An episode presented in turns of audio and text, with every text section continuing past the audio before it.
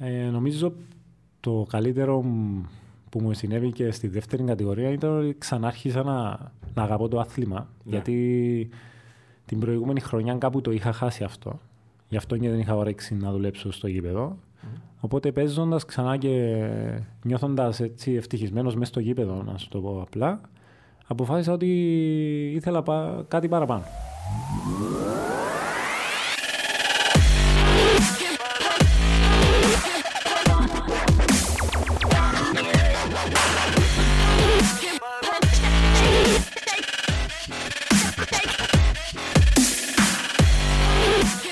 Γιατί παίζεις μπάσκετ και όχι οποιοδήποτε άλλο άθλημα? Ε, η αλήθεια ηρόδοτε ξεκίνησα όπως όλοι πιστεύω στην Κύπρο από το ποδόσφαιρο. Ε, κατάλαβα ότι δεν μου άρεσε. Μετά η επόμενη επιλογή ήταν το μπάσκετ λόγω ύψους. Mm. Ε, δοκίμασα... Πόσο ψηλός ήσουν στα έντεκα σου, ας πούμε? Ε, μα, πόσο... Περίπου, έτσι. Ήσουν ψηλός προφανώς για να, να ξεκινήσεις το άθλημα. Ένα εβδομήντα. Ναι, ήμουν αρκετά ψηλός για τότε. Μετά σταμάτησα να ψηλώνω. Έμεινες, έμεινες εδώ που είσαι, δηλαδή. Ναι. ε, τότε μεγάλωσες σε μια περιοχή όπως ο Άγιος Δομέτιος που είναι μπασκετική περιοχή. Όθησες στον μπάσκετ, ότι είσαι στο γήπεδο εκεί δίπλα? Η αλήθεια είναι ότι βοηθούσε αρκετά το ότι το γήπεδο ήταν δίπλα σχεδόν από το σπίτι μου. Mm. Δηλαδή πήγαινα με τα πόδια προπονήσει. Ναι. Μπορούσα να πάω όσες ώρες θέλω στο γήπεδο. Ε, mm. Χωρίς να με περιμένει κάποιος σπίτι ή να, με, τέλος πάντων, να χρειάζεται κάποιο και να με πάει στην προπονήση. Πες μου λίγο για τις πρώτες σου στιγμές στο άθλημα. Πότε θυμάσαι για πρώτη φορά να μπήκες στο γήπεδο, στο κοινοτικό το παλιό? Ε, και πώς ήταν η καθημερινότητά σου τότε με τον μπάσκετ στη ζωή σου? Νομίζω καθυστέρησα αρκετά για να ξεκινήσω τον μπάσκετ. Δηλαδή δεν είμαι ο τύπικος νεαρός που ξεκινά από μια ακαδημία. Mm. Από τα... Νομίζω δεκατεσσάρων χρονών ή δεκατριών ξεκίνησα. Ε, η πρώτη μου φορά που θυμούμαι ότι μπήκα στο γήπεδο του Αγίου Δομετίου, είχαμε προπόνηση με το παιδικό και ήταν προπονητής ο Μάριος Αργυρού. Mm-hmm. Ε, και... Ή, ήταν, ήταν και εμένα προπονητής ο Μάριος Αργυρού στο παιδικό. ε, Πες μου λίγο για τον Μάριο, ε, για, για να δω αν συνάδουν και οι, οι μνήμες μας. ε, Πώς σου ήταν προπονητής ο Μάριος? Συναντώ στον Μάριο αρκετά, ε, θυμούμαι μάλλον που τον Μάριο αρκετά στοιχεία που βλέπω σε εμένα. yeah, Αγάπη για το άθλημα, ε, θέληση να μεταδώσει τη γνώση του για το άθλημα, ε, και ενδιαφέρον για το κάθε παιδί ξεχωριστά. Δηλαδή, yeah. θυμούμαι ότι ο κάθε παίκτης του ήταν σαν παιδί του. Ο Μάριος, μάλιστα, όταν είχε αναλάβει την ομάδα μπάσκετ της ΕΝΑΘ, την ανδρική ομάδα, ε, ανάμεσα στα πολλά που, που είχαν κάνει τότε ήταν να τυπώσει αυτοκόλλητα με μπλε γάντους, να κολλήσει στο παρκέ, αν το θυμάσαι. Ε, ήμουν, ήμουν παίκτης τότε. Ήσουν στην ΕΝΑΘ, στην ανδρική, ναι. Μπράβο. Ε, και μας είχε... Ψυχολογικά βοήθησε το ότι κόλλησε αυτοβολία ε, με μπλε γάτους πάνω στο παρκέ. Για, για εκείνη την εποχή θυμούμε κάτι άλλο που με κάνει παραπάνω εντύπωση. Είναι ότι παράγγειλε παπούτσια να έχουμε όλοι τα ίδια μπλε με ασπρό. Ναι. Ο καθένας με το νούμερο του πάνω. Mm-hmm. Για να έχει όλη η ομάδα τα ίδια παπούτσια. Δηλαδή ναι. έδειχνε τέλος πάντων ένα σημάδι... Mm. Ε, ότι ξεχωρίζει. Και τα επόμενα χρόνια ε, μέχρι νομίζω που πήγες Ελλάδα για σπουδές ήσουν στην Ελλάδα, έτσι? Ναι, ναι. Ε, εκεί ξεκίνησα, εκεί έμεινα όσα χρόνια ήμουν στην Κύπρο πριν από Ελλάδα. Mm. Ε... Ρεκόρ σαράντα εννέα πόντοι ή, ή, ή είχες πετύχει παραπάνω πόντους σε κάποιο αγώνα, θυμάσαι? Νομίζω εν, εν τούτα που είπες. Σε κάπου, αγώνα με τον Κεραυνό. Κάπου κοντά, ναι. Το ε... τελευταίο μου παιχνίδι, μάλιστα, πριν να φύγω για Ελλάδα. Ναι, τελευταίο παιχνίδι. Ναι, ναι, ναι. σαράντα εννέα πόντους με τον Κεραυνό, δεκαπέντε τρίποντα ευκαιβάζα. Mm. Ε, πρόσφατα είχα έτσι το δει. Ε, πώς ήταν έτσι κλείνοντας το πρώτο κεφάλαιο με τα αρχές σου, τι θυμάσαι παραπάνω πιο έντονα? Μικρός στον Άγιο Δομέτιο, στην μπασκετική την περιοχή του Αγίου Δομετίου. Να σε ρωτήσω σε λίγο για την άλλη την μπασκετική περιοχή της Λευκοσίας, το Καϊμακλή. Ε, τι θυμάσαι παραπάνω ε, που τον Άγιο Δομέτιο, τριάντα χρόνια που ήσουν ε, παίχτης νεαρός? Ε, νομίζω θυμούμε την παρέα. Δηλαδή, επηγαίναμε στο γήπεδο για προπόνηση, αλλά ήμασταν μια παρέα. Mm. Φίλων οι οποίοι συνεχίζω ακόμα να είμαι φίλος με τα παιδιά. Ας πεις δύο ονόματα έτσι που παιδιά που μπορεί να είναι και λίγο χαμένα ταλέντα, ε, διότι θυμούμε πάρα πολλά καλή φίλια. Μπορεί ακόμα να παίζουν. Ε, ναι. Ο Γιώργος ο Φραγκέσκου, ο Χάτι Ελχάτς που είναι προπονητής, ακολούθησε προπονητική πορεία. ε, ο Κυριάκος Σταυρίνου, ο Δημήτρης ο Ιωάννου. Mm-hmm. Ο Big Show. Ναι. Συνεχίζει στο ερασιτεχνικό. Στην καλύτερη ομάδα του ερασιτεχνικού που μιας χειριάζουν την μπάσα, πότε να έρθεις να παίξεις στην Blue Cats. Ε, Αν δεν κάτσει η Ομόνια, έρχεσαι. Ε, έχω ακόμα χρόνια. Λοιπόν, πέμουν λίγο, πήγες Ελλάδα, ε, σπουδές στη Θεσσαλονίκη, σωστά. σωστά ε, φυσική σωστά. αγωγή, καθηγητής γυμναστικής. Ε, πες μου λίγο πώς διάλεξες εκείνες τις σπουδές ε, και στη συνέχεια πώς προέκυψε να παίζεις μπάσκετ σε τοπικές ομάδες όπως το Χάνθ, το Μακεδονικό μετά. Ε, η αλήθεια είναι ότι εντάξει, κανέ, κανένας νομίζω μαθήτης δεν ξέρει τι, ο, τι πραγματικά θέλει να γίνει όταν μεγαλώσει, τέλος πάντων, τι, δου, τι δουλειά θέλει να κάνει. Ε, εγώ θεωρήσα ότι επειδή ασχολούμαι με τον αθλητισμό και ότι είναι κάτι που μου αρέσει, ότι να, να με βοηθήσει τέλος πάντων να σπουδάσω κάτι που είναι κοντά στον αθλητισμό. Ναι. Ε, και τον μπάσκετ στην Ελλάδα πώς, πώς προέκυψε? Ε, αποφάσισα ότι ήθελα να συνεχίσω να παίζω μπάσκετ, οπότε έψαξα να βρω κάποια ομάδα που θα ήταν στο κέντρο της Θεσσαλονίκης, να με βοηθήσει, να με χάνω κάποια μαθήματα που είχα, ναι. Οπότε να είναι κοντά οι αποστάσεις τέλος πάντων. Οπότε η Χάνθη ήταν την πρώτη επιλογή που mm. ιστορικός είχα. Ιστορικός Χάνθη, ναι. Νιώσες σωστή ομάδα ή ε, ήδη ε, μετέδωσαν στους παίχτες την ιστορικότητα του κλαμπ? Ε, μου είχαν πει κάποια πράγματα η αλήθεια, αλλά τότε δεν υπήρχε ούτε το μουσείο που υπάρχει τώρα στο κήπεδο. Ναι. Δεν ξέρω αν έχεις πάει. Όχι, δεν ε, αλλά ναι, νιώθαμε το δηλαδή ότι παίζαμε για μια mm. ομάδα που έχει ιστορία πίσω της. Πήγες στην Καλαμαριά, νομίζω, μετά πήγες στο Μακεδονικό, τα παραπάνω σου χρόνια στο Μακεδονικό, πόσα, τρία ή, ή τέσσερα. Πέντε. Πέντε. Πέντε. Πέντε. Ε, ο Μακεδονικός ομάδα που έπαιξε μέχρι τελικό ευρωπαϊκού κυπέλου λίγα χρόνια πριν. Εντάξει, όταν πήγες εσύ ίσως στην ΓΑΜΑ Εθνική, ανεβήκατε στη δεύτερη, ήταν η μεγαλύτερη επιτυχία. Ε, ναι, ναι, ναι. Ήταν, εντάξει, ήταν δύσκολα χρόνια για τον Μακεδονικό όταν είχα πάει. Είχαν τέλος πάντων παίζει σε τοπικές κατηγορίες λόγω κάποιων ναι. οικονομικών τέλος ναι, ναι. πάντων. Ε, έκανα μια καινούργια αρχή. Ε, ένας προπονητής που ήταν τότε εκεί, ο Δημήτρης Ομπουσβάρος, mm-hmm. ε, με είδε από την Καλαμαριά και με επέλεξε τέλος πάντων. Mm-hmm. Μου κάνανε μια πρόταση. Πώς ήταν για τα χρόνια σου στην, στο Μακεδονικό κυρίως, που εγώ θυμούμαι, θυμούμαι ότι έκανες πάρα πολλά καλές χρονιές. Ε, στο Μακεδονικό μπορώ να σου πω μετά την πρώτη χρονιά ε, μου είχα δώσει ένα δωμάτιο να μηνίσκω στις εγκαταστάσεις του γηπέδου. Οπότε... Υπήρχε ξενώνας ή ήταν κάτι υπόπτω, ένα δωμάτιο που σου είπα? Υπήρχαν δέκα ξενώνες, okay. έμεναν άλλοι εννιά ποδοσφαιριστές και εγώ.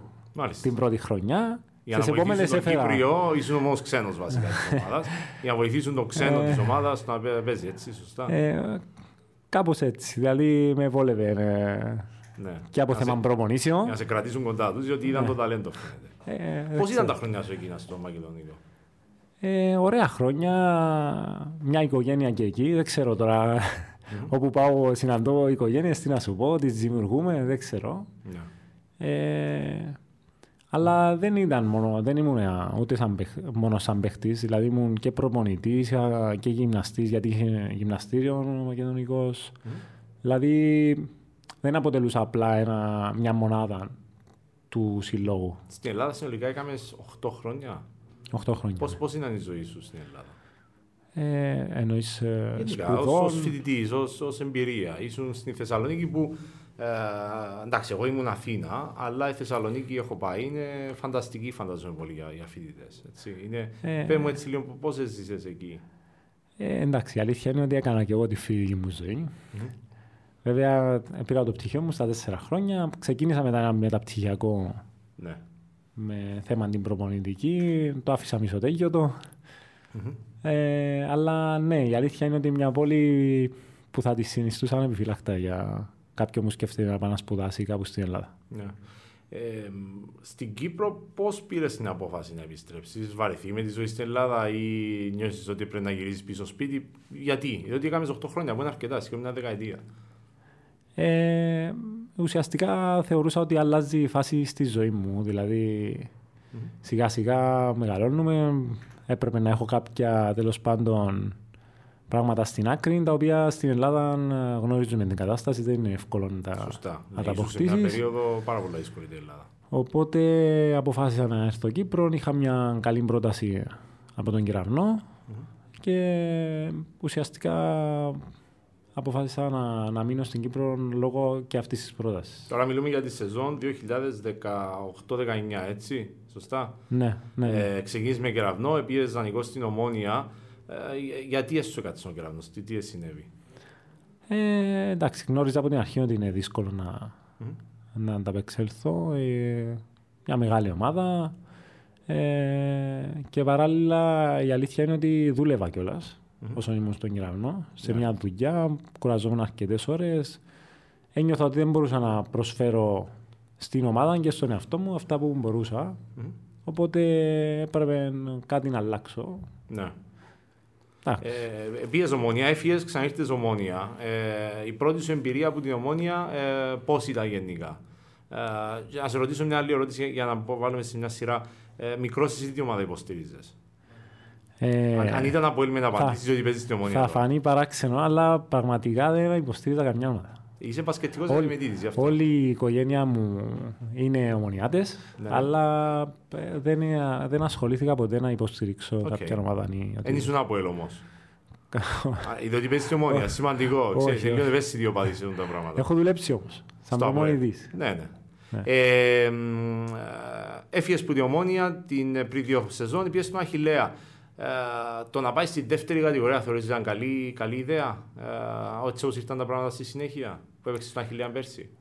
Ε, νομίζω το καλύτερο που μου συνέβη και στη δεύτερη κατηγορία ήταν ότι ξανάρχισα να, να αγαπώ το άθλημα. Ναι. Γιατί την προηγούμενη χρονιά κάπου το είχα χάσει αυτό. Γι' αυτό και δεν είχα όρεξη να δουλέψω στο γήπεδο. Mm. Οπότε παίζοντας ξανά και νιώθοντας έτσι ευτυχισμένος μέσα στο γήπεδο, να σου το πω απλά, αποφάσισα ότι ήθελα πα... κάτι παραπάνω. Οπότε δούλεψα στον... τη χρονιά μου στον Αχιλέα mm. ε, και με τα παιδιά εκεί. Με προπονητή, ποιος ήταν στον Αχιλέα τότε? Ο Τσαγκαρίς. Ο Τσαγκαρίς, ο οποίος είναι που τον Άγιο Δομέτιο, ξέρεις τον χρόνια φαντάζομαι. Ε, και πώς ήταν να είσαι από την... να έρχεσαι από μια μπασκετική περιοχή όπως είναι ο Άγιος Δομέτιος σε μια εξίσου μπασκετική περιοχή όπως το Καϊμακλή, ε, όπου σέβονται το μπάσκετ? Εκεί. Πώς ήταν η εμπειρία σου στον Αχιλέα?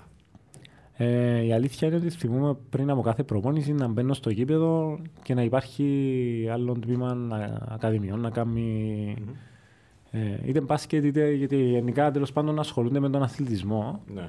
Ε, κάτι που δεν το, δεν το συναντάς πλέον εύκολα στα γήπεδα. Δηλαδή Ε, στην Ομόνια, ας πούμε, πάμε στο γήπεδο, ένεση, ναι. ένεση κάποιον πριν, ε, κάποιον ε, μετά. Που ήταν ε, τα τρίτα, τα δεύτερα, το γυναικείο, μετά το ανδρικό, που ήταν όλοι ένα στη διαμέρα στο γήπεδο ή όλες οι άλλες ομάδες, σωστά. Ναι, ναι, πλέον πράγμα, δεν υπάρχει. Ενώ στο Αχιλέα υπήρχε το πράγμα. Στο Αχιλέα όσον μπορούν κρατούν το, δηλαδή βλέπω mm. ότι υπάρχει ενδιαφέρον και από γονείς και από προπονητές. Ναι.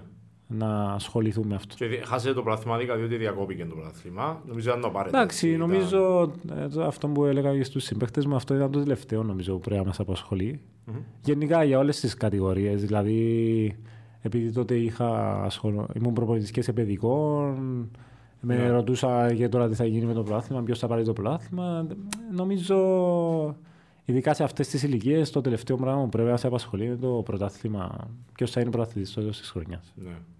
Ε, πάμε λίγο στο κεφάλαιο Ομόνια που θέλω να, να κάνουμε δύο-τρεις ερωτήσεις για τούτο. Διότι φέτος επέστρεψες στην πρώτη κατηγορία, ήρθες που η δεύτερη. Θα μπορούσε κάποιος να, ή να σε υποτιμήσει ή να μες σε λάβει υπόψη. Όμως ήρθες, έγινες βασικός στην Ομόνια. Ε, είχες καλές εμφανίσεις. Ε, ακόμα και σε παιχνίδια που να μην είχες σκοράρει ψηλά νούμερα, ε, ίσως σημαντική συνεισφορά στην άμυνα, στην οργάνωση, στη δημιουργία. Ακόμα και στο, έτσι που είσαι χάτη σε κάποια παιχνίδια, δίαζε έναν κλίμα στην ομάδα, βοηθούσες πάρα πολύ. Πώς ήταν για σένα η χρονιά τούτη, γενικά πώς συνέζησες τη χρονιά? Διότι ε, μια χρονιά που η Ομόνια στο τέλος της ημέρας ε, πήγαινε πάρα πολλά καλά. Μπήκε εξάδα και χάσες την παράταση στον κύπελλο, στον προημιτελικό. Ναι, η αλήθεια είναι ότι ήταν μια περίεργη χρονιά και πάλι λόγω κορονοϊού. Mm. Ε, δηλαδή είχαμε τη διακοπή δύο εβδομάδων. Μην ξεχνάς που κόλλησε όλη η ομάδα. Ναι, βέβαια. Εσύ, εσύ το... είχες κολλήσει. Ναι, ναι. Άρα είσαι αντισώματα, είσαι safe τώρα. Είχα αντισώματα, ναι. Τώρα. Ε, τώρα εσύ, εσύ είσαι safe. Εγώ δεν είμαι καθόλου, διότι και εσύ και ο Ανδρέας που έχουμε τις κάμερες, εσύ ήταν αντισώματα. Ναι. Ωραία.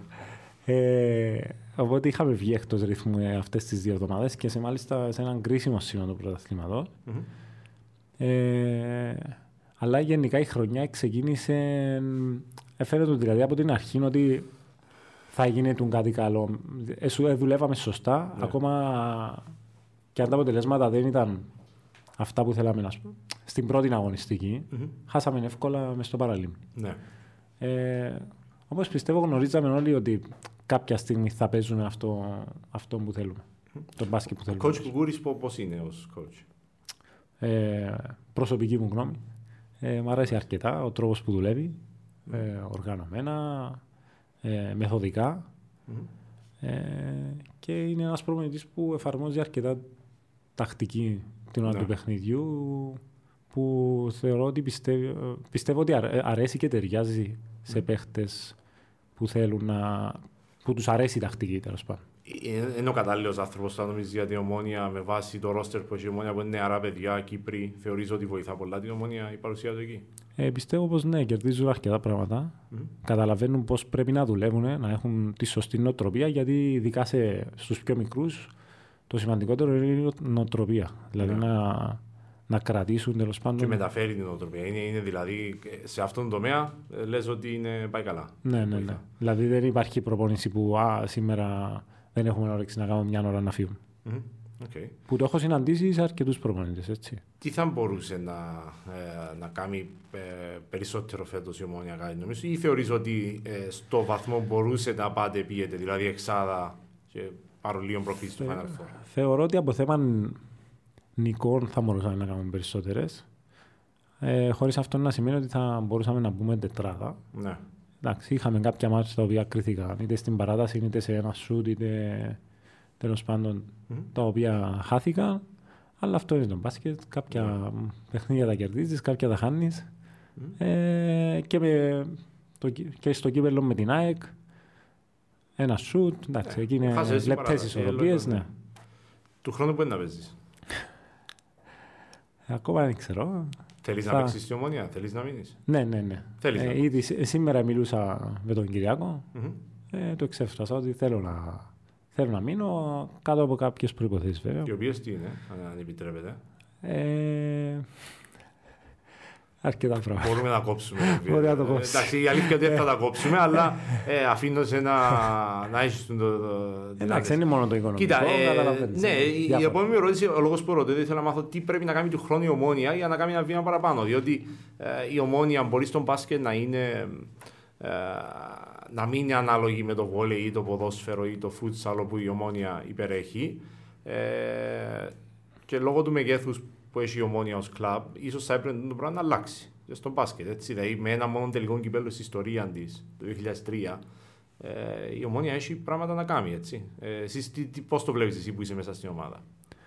Ε, προφανώς, αλλά εγώ είμαι στην ομάδα σαν παίχτης. Δεν γνωρίζω ότι γίνεται ναι. στο συμβούλιο ή οπουδήποτε αλλού. Mm.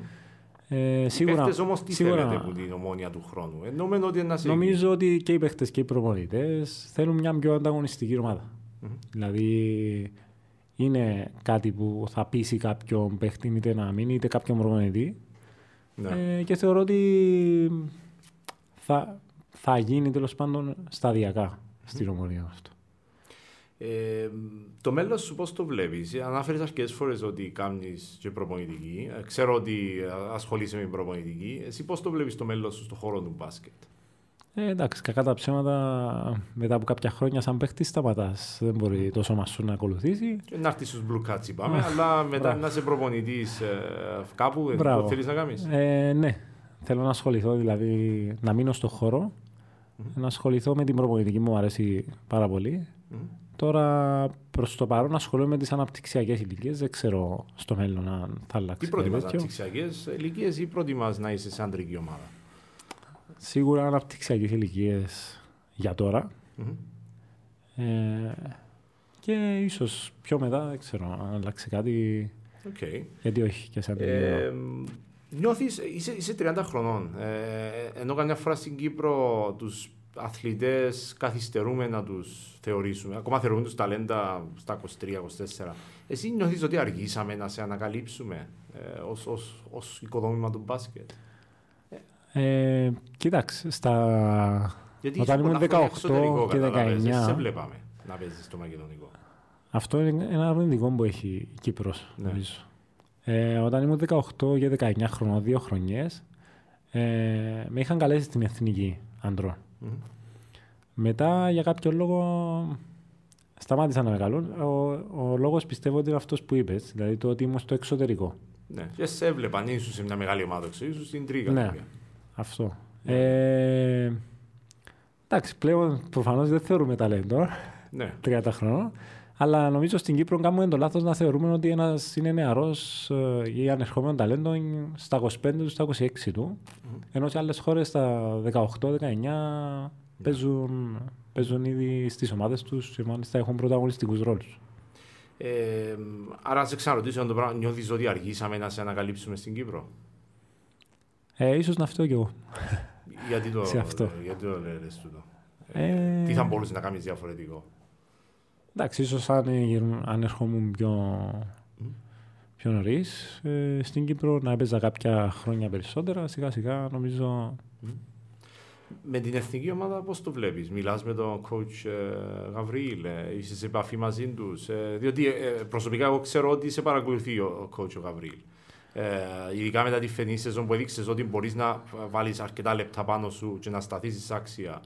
Ε, πλέον το, το είδαμε στην πράξη. Ε, θεωρείς ότι ήρθε η ώρα να κληθείς στην εθνική ομάδα. Ε, εντάξει, σίγουρα. Είναι, νομίζω η εθνική ομάδα κάτι που πρέπει να θέλει ο κάθε παιχτής mm-hmm. να παίξει για, το, για τη σημεία της χώρας του. Τώρα από εκεί και πέρα το αν θα κληθώ ή όχι μπορώ να καταλάβω, μπορώ να σκεφτώ μάλλον λόγους και για να κληθώ στην εθνική και για να μην κληθώ στην εθνική. Mm-hmm. Και τέλος πάντων να το δικαιολογήσω τουλάχιστον για τον εαυτό μου. Ε, θέλω, ε, θέλω να το πούμε λίγο τούτο. Ε, εσύ θέλεις να παίξεις προφανώς στην εθνική. Ε, προφανώς, ε, νομίζω, γιατί δεν... να μην κληθείς στην εθνική τότε. Αυτές είναι αποφάσεις που παίρνει ένας προπονητής. Είναι θέμα του coach. Ε, αν θεωρούμε ότι εσύ κάνουμε... δουλεύεις όμως. Εσύ δουλεύεις και θα συνεχίσεις να δουλεύεις για να κληθείς. Σωστά. Ε, νομίζω πως ναι. Ε, δηλαδή αν αυτός είναι ο... Εντάξει, δεν, δεν προπονούμε μόνο με αυτόν τον σκοπό mm-hmm. και αν δεν τον πετύχω ναι. δεν πετύχα τίποτα, αλλά σίγουρα στο πίσω μέρος του κεφαλιού μου υπάρχει και αυτός mm-hmm. ο στόχος. Okay. Ε, πριν σε ρωτήσω λίγο για, ε, για, την, για τα επόμενα βήματα σου τα λοιπά, ήθελα να σταθώ λίγο στο, στο αρχικό στο κεφάλαιο, την Ενάδα Αγίου Δομετίου που ε, είναι η ομάδα που ξεκίνησες, η ομάδα που τώρα είναι στη δεύτερη κατηγορία μαζί με τον Αχιλέα. Ε, ε, Όσα είδε με τίτης, εσύ θεωρείς ότι ε, η ΕΝΑΘ ε, ανήκει στην πρώτη κατηγορία και τι πρέπει να κάνει για να επιστρέψει εκεί. Ε, δύσκολη ερώτηση, να σου πω την αλήθεια. Καταλαβαίνω γιατί ε, είναι δύσκολη. Ναι, είναι ένα θέμα συζήτησης που έχουμε. Ε, θεωρώ ότι ε, όσες ομάδες βρίσκονται εκεί που βρίσκονται, βρίσκονται για κάποιους λόγους. Δηλαδή, είτε είναι οικονομική, είτε παιχτική, είτε του συμβουλίου, τέλος πάντων. Mm. Είναι εκεί για κάποιο λόγο. Κακά τα ψέματα, σε όλες, στην Κύπρο, μια ομάδα που είναι δεύτερη κατηγορία, αν θέλει να ανεβεί στην πρώτη κατηγορία, μπορεί πολύ, πολύ εύκολα να ανεβεί. Mm. Ε, ναι. Βάζοντας κάποια λεφτά, φέρνοντας κάποιους παίχτες, σε ένα χρόνο ανεβαίνεις. Ε, βλέπουμε να μην γίνεται κάτι τέτοιο, οπότε mm. ίσως να μην θέλουν οι ομάδες. Ξέρω. Ο Αχιλέας γιατί να ανέβηκε στην πρώτη κατηγορία. Ε, για το ίδιο λόγο νομίζεις. Οικονομικό. Πιστεύω, πιστεύω οικονομικό. Κακά τα ψέματα mm-hmm. είναι κάτι που είναι το κυρίαρχο. Ναι. Στο να, σε, ναι. όλους, σε όλους τους χώρους, όχι μόνο στον μπασκετ στην Κύπρο, mm-hmm. νομίζω είναι το πρώτο πράγμα που σκέφτονται οι διοικήσεις ε, πριν αποφασίσουν αν θα ανεβούν ή όχι. Okay. Ε, Λίγο για την, για την οικογένεια σου θέλω να σταθώ, διότι ξέρουμε στη σένα, ξέρουμε την αδερφή σου πλέον, την Έλενα την Πιλακούτα, η οποία είναι στην Όμαχα στην Αμερική. Ε, θύμισε μου λίγο ποια είναι η ηλικία της, της αδερφής σου, πόσα χρόνια έχετε διαφορά. Ε, είναι, νομίζω, είναι του δύο χιλιάδες γεννήμα. δύο χιλιάδες, οκ. Okay. Άρα mm. είναι εννιά χρόνια η διαφορά, με, μεγάλη διαφορά. Έτσι. Έχεις τα άλλα αδερφιά πρώτα απ' όλα, είσαστε οι δύο σας. Ε, και έναν αδερφό. Ο οποίος είναι. Ένα χρόνο μικρότερος. Μικρότερος από, από εσένα. Okay. Ο οποίος παίζει μπάσκετ. Ε, όχι. Αυτός ασχολείται περισσότερο με το ποδόσφαιρο, αλλά πιο, μέχρι mm-hmm. τα δεκαοκτώ δεκαεννιά. Πόσο ύψος εσύ ο αδερφός σου. Ρωτώ διότι η Έλενα ε, ψηλή και εσύ είσαι ψηλός. Ε, τι νόμως έχασε. Κλέψε το δεκατοστά εσείς. Ακριβώς. Ε, ε, ήταν αθλητές οι γονείς σας και έχετε δύο παίχτες επίπεδο εθνικής ομάδας στην οικογένεια. Ε, Πώς έτυχε τούτο. Όχι, δεν, δεν ήταν αθλητές. Οι γονείς σου έπαιξαν κάπου, έκαναν αθλητισμό. Ε, ο πατέρας μου, από ό,τι ξέρω, ε, ασχολείται γενικά με στίβο, με τρέξιμο, mm-hmm. αλλά όχι σε επαγγελματικό επίπεδο. Okay. Για να πω ότι έπαιξε ρόλο. Ναι, άρα η οικογένεια σας ήταν, ας πούμε, αθλητική οικογένεια που... Μα νομίζω φαίνεται ότι δεν είμαστε αθλητική οικογένεια, αλλά παίζουμε με άλλα, ναι. με άλλα χαρίσματα που έχουμε. Τα οποία, πέ μου τα έτσι τα χαρίσματα, ποια είναι. Ε, Κάνε μου λίγο αυτό προβλήτα αυτούς. Θεωρώ το μυαλό, mm-hmm. δηλαδή το να διαβάσεις το παιχνίδι, να δεις τι γίνεται, να καταλάβεις γιατί γίνεται, ναι. ε, που βοηθά αρκετά. Εντάξει, τώρα άμα με δεις να παίζω δεν θα πεις ένας αθλητικός παίχτης. Mm-hmm. Νομίζω το πάθος που έχουμε ναι. και το πείσμα να γινόμαστε καλύτεροι. Νομίζω. Η αδερφή σου παρακολουθείς να παίζει μπάσκετ στην Αμερική. Ε, η αλήθεια είναι, είναι αρκετά και κάποια παιχνίδια μπορώ να σου πω ξυπνούσα και τα έβλεπα. Yeah. Εντάξει, οι γονείς μου φανατικοί οπαδοί. Yeah. Εσένα βλέπας σε φανατικό ή μόνο... Εγώ τους απαγόρευα να έρχονται στο γήπεδο. Οκ. Okay. Ε, για, για ποιο λόγο? Τους, ε... Όταν ήμουν μικρός, εντάξει, ένιωθα περισσότερο άγχος, άμα όταν ήξερα ότι είναι κάποιος mm. στην κερκίδα μου... Η αδερφή σου ήθελε τους στο γήπεδο. Νομίζω δεν είχε επιλογή. Σωστά. Σκέφτηκαν το γιο, δηλαδή η κόρη θα μας γελάσει. Η Έλενα μέχρι πού μπορεί να πάει μπασκετικά? Είναι, είναι, απλά να το πούμε ότι είναι η σέντερη βασική της Εθνικής Γυναικών. Α, με την ΕΝΑΔΕΚΑ με τρομερές χρονιές επί μοίρα η ΕΝΑΔ πήρε, πήρε τελικούς κυπέλλου πρωταθλήματος. Ε, τώρα είναι στην Αμερική. Μέχρι πού μπορεί να πάει η Έλενα? Ε, νομίζω όσο δουλεύει ε, και αγαπάει αυτό που κάνει mm. δεν υπάρχει ταβάνι. Για τον, για τον καθένα μας, όχι μόνο για την αδερφή. Είπες σου τι θέλει να κάνει η ίδια, τι θέλει να πετύχει. Ε... Α, δεν το, να το, που θε, το που θέλεις να παίξει. Ναι, ναι, μέχρι που θέλει να πάει μπασκετικά. Ε, δεν, δεν μου έχει πει, αλλά σίγουρα πιστεύω ότι και αυτή στοχεύει όσο πιο ψηλά μπορεί. Δηλαδή, να σου πω το ντάμπλιου εν μπι έι, αν θα μπορούσε προφανώς θα πήγαινε. Ναι. Ε, αλλά σκληρή δουλειά και πείσμα. Mm-hmm. Νομίζω okay. τα έχει αυτά, οπότε θα... Ε, ποιο ήταν το... το μεγαλύτερο χαμένο ταλέντο που, που γνωστός σου στην Κύπρο που θεωρείς ότι ήταν ο πιο ταλαντούχος και στο τέλος δεν έγινε και καθοσφαιριστής ή είναι, είναι κάμε κάτι αξιοσημείωτο? Μεγαλύτερο χαμένο ταλέντο. ε, κοίταξε, νομίζω αν ήταν τόσο μεγάλο ταλέντο δεν θα χαμένο.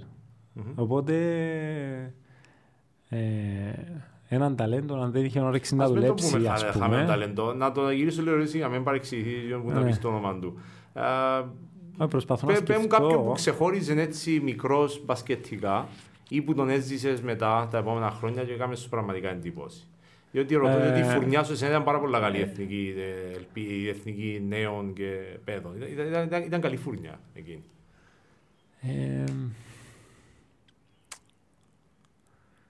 Δύσκολη ερώτηση. Πάμε ναι. στην επόμενη αν θέλεις. Δικαιούσα ναι. να τις πας. Να σου πω γιατί. Νομίζω ότι αυτοί που στα... τέλος πάντων σταματούν να ασχολούνται ή δεν τους βλέπω πλέον στα γήπεδα. Ε, mm-hmm. Θεωρώ ότι εντάξει, άλλαξαν ναι. πορεία στη ζωή. Τέλος πάντων ε, δε, δεν ήθελαν να ασχοληθούν και τόσο με το άθλημα. Οπότε ναι, ναι. το ταλέντο δεν μου λέει κάτι. Ειδικά στην Κύπρο που νομίζω αν έχεις ε, κάποια αθλητικά προσόντα μπορεί να θεωρηθείς σε οποιοδήποτε άθλημα ταλέντο. Ε, το μπάσκετ γενικά, επειδή θε, θέλεις να γίνεις προπονητής, άρα εγώ φαντάζομαι ότι βλέπεις μπάσκετ γενικά, αρέσκει σου να βλέπεις μπάσκετ. Ε, πρώτα απ' όλα τι βλέπεις από μπάσκετ, τι σου αρέσκει, τι είδους μπάσκετ θέλεις να βλέπεις και ανάλογα με την απάντηση θα σου κάνω την follow-up ερώτηση. Τι βλέπεις? Ε, παρακολουθώ αρκετό εν μπι έι μόνο να σου πω. Okay. Ε, εντάξει, αν όχι live τους αγώνες που είναι Σαββατοκυριακά συνήθως νωρίς. Ναι. Ε, κάποια highlights, κάποια... Mm-hmm. Γιατί σου αρέσει ε, το εν μπι έι ή το, η Ευρωλίγα, ας πούμε? Υπάρχει κάποιος λόγος ή απλά... Ε, μου αρέσει και η Ευρωλίγα, αλλά συνήθως η Ευρωλίγα είναι ώρες που mm-hmm. ε, είτε θα γυρίσω στο σπίτι μετά από τη δουλειά θα φάω, ή μετά από την προπόνηση θα φάω, θα πάω για ύπνο. Ναι. Ε, ενώ το εν μπι έι, ας πούμε, είναι Σαββατοκυριακά συνήθως, που σου είπα ότι είναι νωρίς mm-hmm. ε, και αν δεν έχω αγώνες. Αλλά μου αρέσει αρκετά ε, Α1 mm. ε, να παρακολουθώ. Όσο μπορώ πάλι. Έπαιξες σε, σε γήπεδο Α1 όταν ήσουν στην Ελλάδα σε κανένα αγώνα κυπέλλου? Ε, έπαιξα φιλικό με τον Άρη. Με τον Άρη. Ναι. Πώς ήταν η εμπειρία, στο Αλεξάνδριο? Ναι. Ήταν ωραία εμπειρία. Ε, εντάξει, μπαίνεις μέσα στο γήπεδο. Είχα πάει και σαν όπαδος ναι, ναι. να δω έναν αγώνα. Ε, νομίζω νιώθεις, νιώθεις έτσι για λίγο παίχτης Α1. Έστω και φιλικό, ας πούμε, όταν παίζεις νιώθεις, είσαι μες στο γήπεδο, νιώθεις ωραία. Τι ήταν, ε, τι, τι είναι αυτό που σε τραβά από την Α1 και τι βλέπεις γενικά, ε, και ποια ομάδα παρα, υποστηρίζεις στην Ελλάδα? Ε, μ' αρέσει περισσότερο η Α1, τέλος πάντων, αν μπορεί να χωριστεί από το Ν Μπι Έι λόγω αυτού που σου είπα, της τακτικής που ναι. μένει μέσα. Okay. Δηλαδή, εντάξει, δεν βλέπω έναν αγώνα για να δω το σκορ, για να δω ποιος θα κερδίσει, βλέπω λίγο... Mm-hmm. Τι κάνουν οι προπονητές, τέλος πάντων, για να βελτιώσω αυτό με το οποίο ασχολούμαι, ναι. την προπονητική. Όταν γίνεις προπονητής, χρησιμοποιήσω τον, τον χρόνο ότι όταν θα γίνεις, πώς θα παίζουν οι ομάδες σου, εσύ πώς θέλεις να παίζουν οι ομάδες σου. Και δεν είναι μορφή προς τον coach τον Γκούρη, έτσι. Δηλαδή, εσύ να έχεις τη δική σου τη φιλοσοφία προπονητικά, όταν γίνεις με το καλό.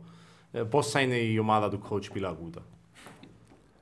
Ε, δεν το έχω σκεφτεί ακόμα. Αρκετά νωρίς, αλλά νομίζω ότι ο καλός προπονητής προσαρμόζεται στους παίχτες που θα έχει και όχι έχει mm. ένα στυλ και αναγκάζει τους παίχτες να φτάσουν σε αυτόν, τέλος πάντων. Mm.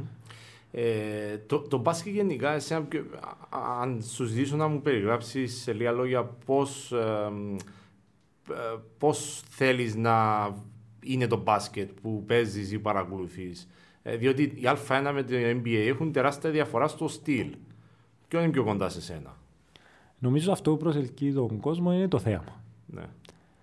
Αυτό που θα προσελκύει εμένα όμως στον αγώνα θα ήταν η τακτική. Mm. Δηλαδή για να πάω να δω έναν αγώνα. Ναι. Ε, οπότε άρα κάτι ενδιάμεσο. Για το top δέκα, αλλά να δεις Α1 για να προσθέσεις. Για να δω όλον τον αγώνα. Στην Α1. Στο, okay. στο Ν Μπι Έι να κάτσω να δω τα highlights με ενόχλη. Mm. Ε, στο, στο γήπεδο, εσύ τι θέλεις να δίνεις στην ομάδα σου, ε, από μπασκετικής πλευράς, ε, ως παίχτης, πώς, πώς θέλεις να βοηθάς την ομάδα σου, ποιο στυλ παιχνιδιού, με ποιο τρόπο? Εντάξει, νομίζω περισσότερο σε θέματα τακτικής, δηλαδή έτσι αρ, μιλώ αρκετά με τους συμπαίχτες μου mm. σε κάποια πράγματα, σε κάποιες φάσεις, σε κα...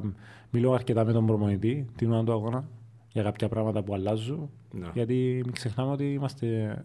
το μπάσκετ είναι ένα παιχνίδι προσαρμογό. Δηλαδή, μπορεί όλη την εβδομάδα να δουλεύεις κάτι, να πας στον αγώνα, να, να μην βγαίνει και να πρέπει να το αλλάξεις εκείνη τη στιγμή. Mm-hmm. Ε, νιώθεις ότι είναι λίγοι, λίγα τα άτομα που μπορούν να, να βλέπουν τον μπάσκετ με τον τρόπο που το περιγράφεις. Δηλαδή, να μπορούν να προσαρμόζονται όλο τον αγώνα ή να βλέπουν το παιχνίδι πίσω από το παιχνίδι. Ε, θεωρώ ότι είναι κάτι που, που μπορείς να αποκτήσεις με την εμπειρία, δηλαδή όσον παίζεις, αλλά νομίζω πρέπει να το έχεις. Δηλαδή, εγώ θυμάμαι τον εαυτό μου από πολύ μικρό να, να σκέφτομαι mm. τούτα πράγματα μέσα στον αγώνα, ας πούμε. Ναι. Ποιος ε, παίκτης σου άρεσε και εσένα και παρακολούθας το μικρό και είπες το Αγίνο σαν, σαν, σαν εκείνο? Ε, ε, στην Κύπρο ή, στην, ή και στο εξωτερικό, μπορείς να πεις τα δύο. Πάλι θα σου πω για το Ν Μπι Έι. Mm-hmm. Ε, όταν είχα αρχίσει να βλέπω Ν Μπι Έι, έπαιζαν τελικούς οι Detroit Pistons με τους Lakers. Το τέσσερα πρέπει να ήταν. Κάπου, Νομίζω, κάπου εκεί. Κάπου εκεί. Κάπου εκεί. Ναι. Ε, οπότε μου άρεσε ο, ο Billups. Α, Chauncey Billups. Ναι. Είχα δει τον Billups, ένα μου τον μπάσκετ το δέκα. Και νομίζω ε, ότι το στυλ παιχνιδιού του ναι. ήταν... παρόμοιο. Στρατηγός. Ναι. Ε, έλεγχε το παιχνίδι. Οργανωτής, ας πούμε. Ναι, ναι, ναι. Ε, στην Κύπρο, ποιος, ποιος παίχτης θυμάσαι έτσι μικρός χαρακτηριστικά, είτε στο Άγιο Δομέτη ή γενικά να παίζεις? Εντάξει, τον είχα μπροστά μου νομίζω, ο Μάριος Αργυρού. Mm-hmm. Ε, ναι. Το πάθος του. Το χαρακτηριστικό τρίποντο του που και τα διαλυμένα γόνατα ήταν Μπράβο. τα δύο πράγματα που το χαρακτηρίζαν. Μπράβο. Ναι, ναι. Ε, mm.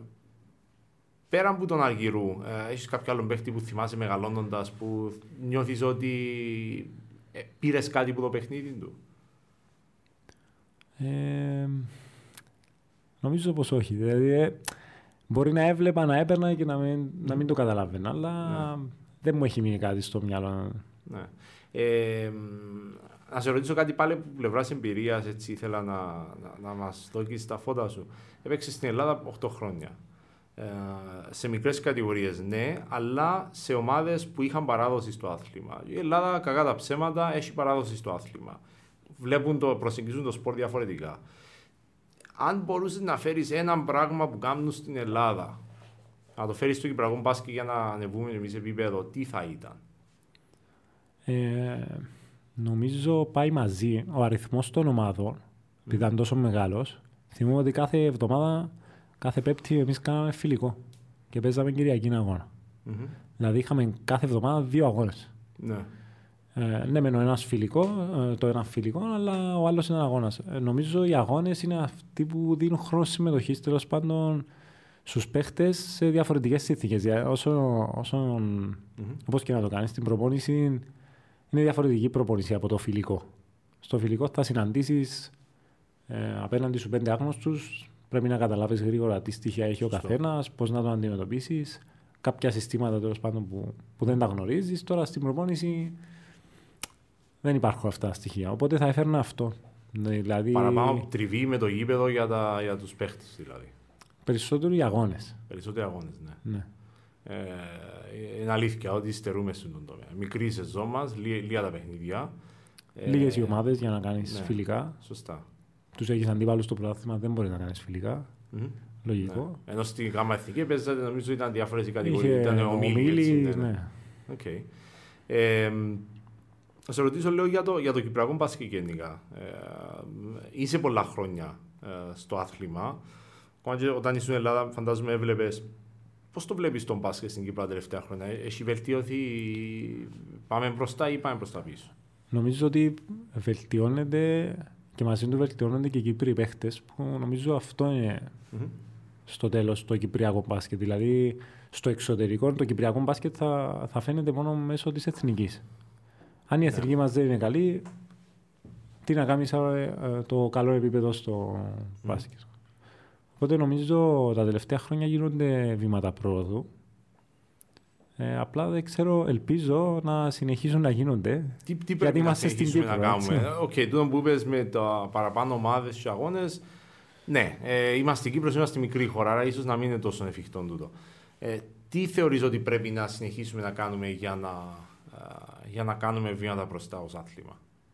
Σίγουρα να γίνει Ε, πιο επαγγελματικό το άθλημα, δηλαδή ο παίχτης και οικονομικά να παίρνει αυτά που, που πρέπει τέλος πάντων, για να μπορεί να δώσει ώρες στο γήπεδο. Γιατί αν εγώ σαν παίχτης παίρνω ξέρω εγώ, ένα χαμηλό μισθό, σημαίνει ότι πρέπει για να ζήσω να κάνω και μια άλλη δουλειά. Ναι. Ε, που σημαίνει δεν θα μπορώ να κάνω ας πούμε διπλή προπονήσεις. Σου λέω ένα απλό παράδειγμα, δεν θα μπορώ να κάνω διπλές προπονήσεις κάθε μέρα.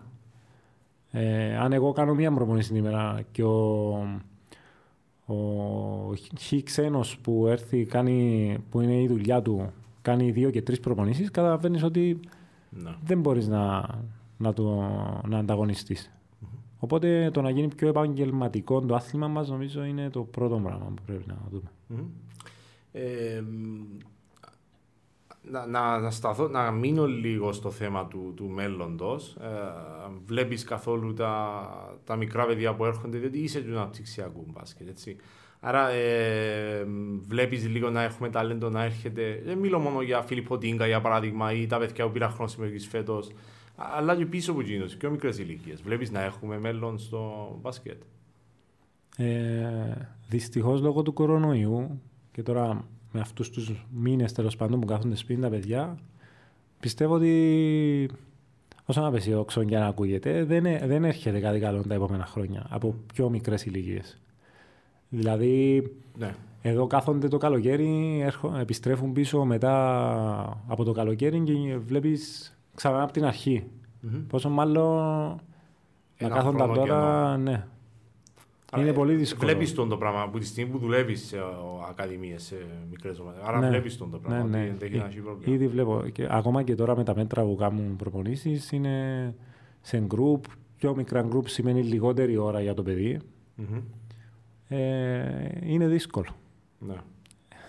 Ε, πες μου λίγο, Κωνσταντίνε, με τι ασχολείσαι τώρα? Έτσι, κάνε μας μια, μια κουβέντα. Με τι ασχολείσαι? Πέρα από ότι είσαι καλαθοσφαιριστής της Ομόνοιας, είσαι απόφοιτος ε, γυμναστής. Τι κάνεις την περίοδο, τι, τι είναι η καθημερινότητά σου, με τι ασχολείσαι? Ε, είμαι προπονητής σε αναπτυξιακές ηλικίες. Σε, σε ποιες, στους, σε είμαι στους Peace Players, mm-hmm. σε δύο τμήματα και στο κάπα δεκατέσσερα της ETHAS. Της ETHAS, οκ. Okay. Ε, και οι μικροί φωνάζουν σε κύριε ή coach? Coach. Coach. Τα κύριε είναι για δασκάλους, δεν ξέρω. Δεν ξέρω αν θέλεις κάτι άλλο να προσθέσουμε, κάτι που σε ρώτησα ελεύθερα, φτάνοντας σιγά σιγά προς το τέλος της κουβέντας μας. Ε, μπορεί να είναι οτιδήποτε που θεωρείς ότι θα, θα ήθελες να πεις, είναι ευκαιρία. Ε, δεν μου αρκέται κάτι να σου πω, είναι αλήθεια. Νομίζω καλύψαμε. Ε, νομίζω είπαμε... Ε, Κωνσταντίνα, σου ευχηθώ ε, τα καλύτερα. Ε, Ευχαριστώ για πολύ. Την, ε, για τη συνέχεια. Ε, και ελπίζουμε με την επόμενη φορά που να σε έχουμε στο podcast, τώρα είναι το πενηκοστό τρίτο νομίζω podcast της Ομοσπονδίας, ελπίζω στο επόμενο που θα σε έχουμε να μιλούμε για μια ακόμα καλύτερη σεζόν που να κάνεις του χρόνου, είτε με τη Ομόνια είτε με άλλη ομάδα. Ευχαριστώ πολύ, Μακάρι. Καλή συνέχεια, εύχομαι και σε εσάς.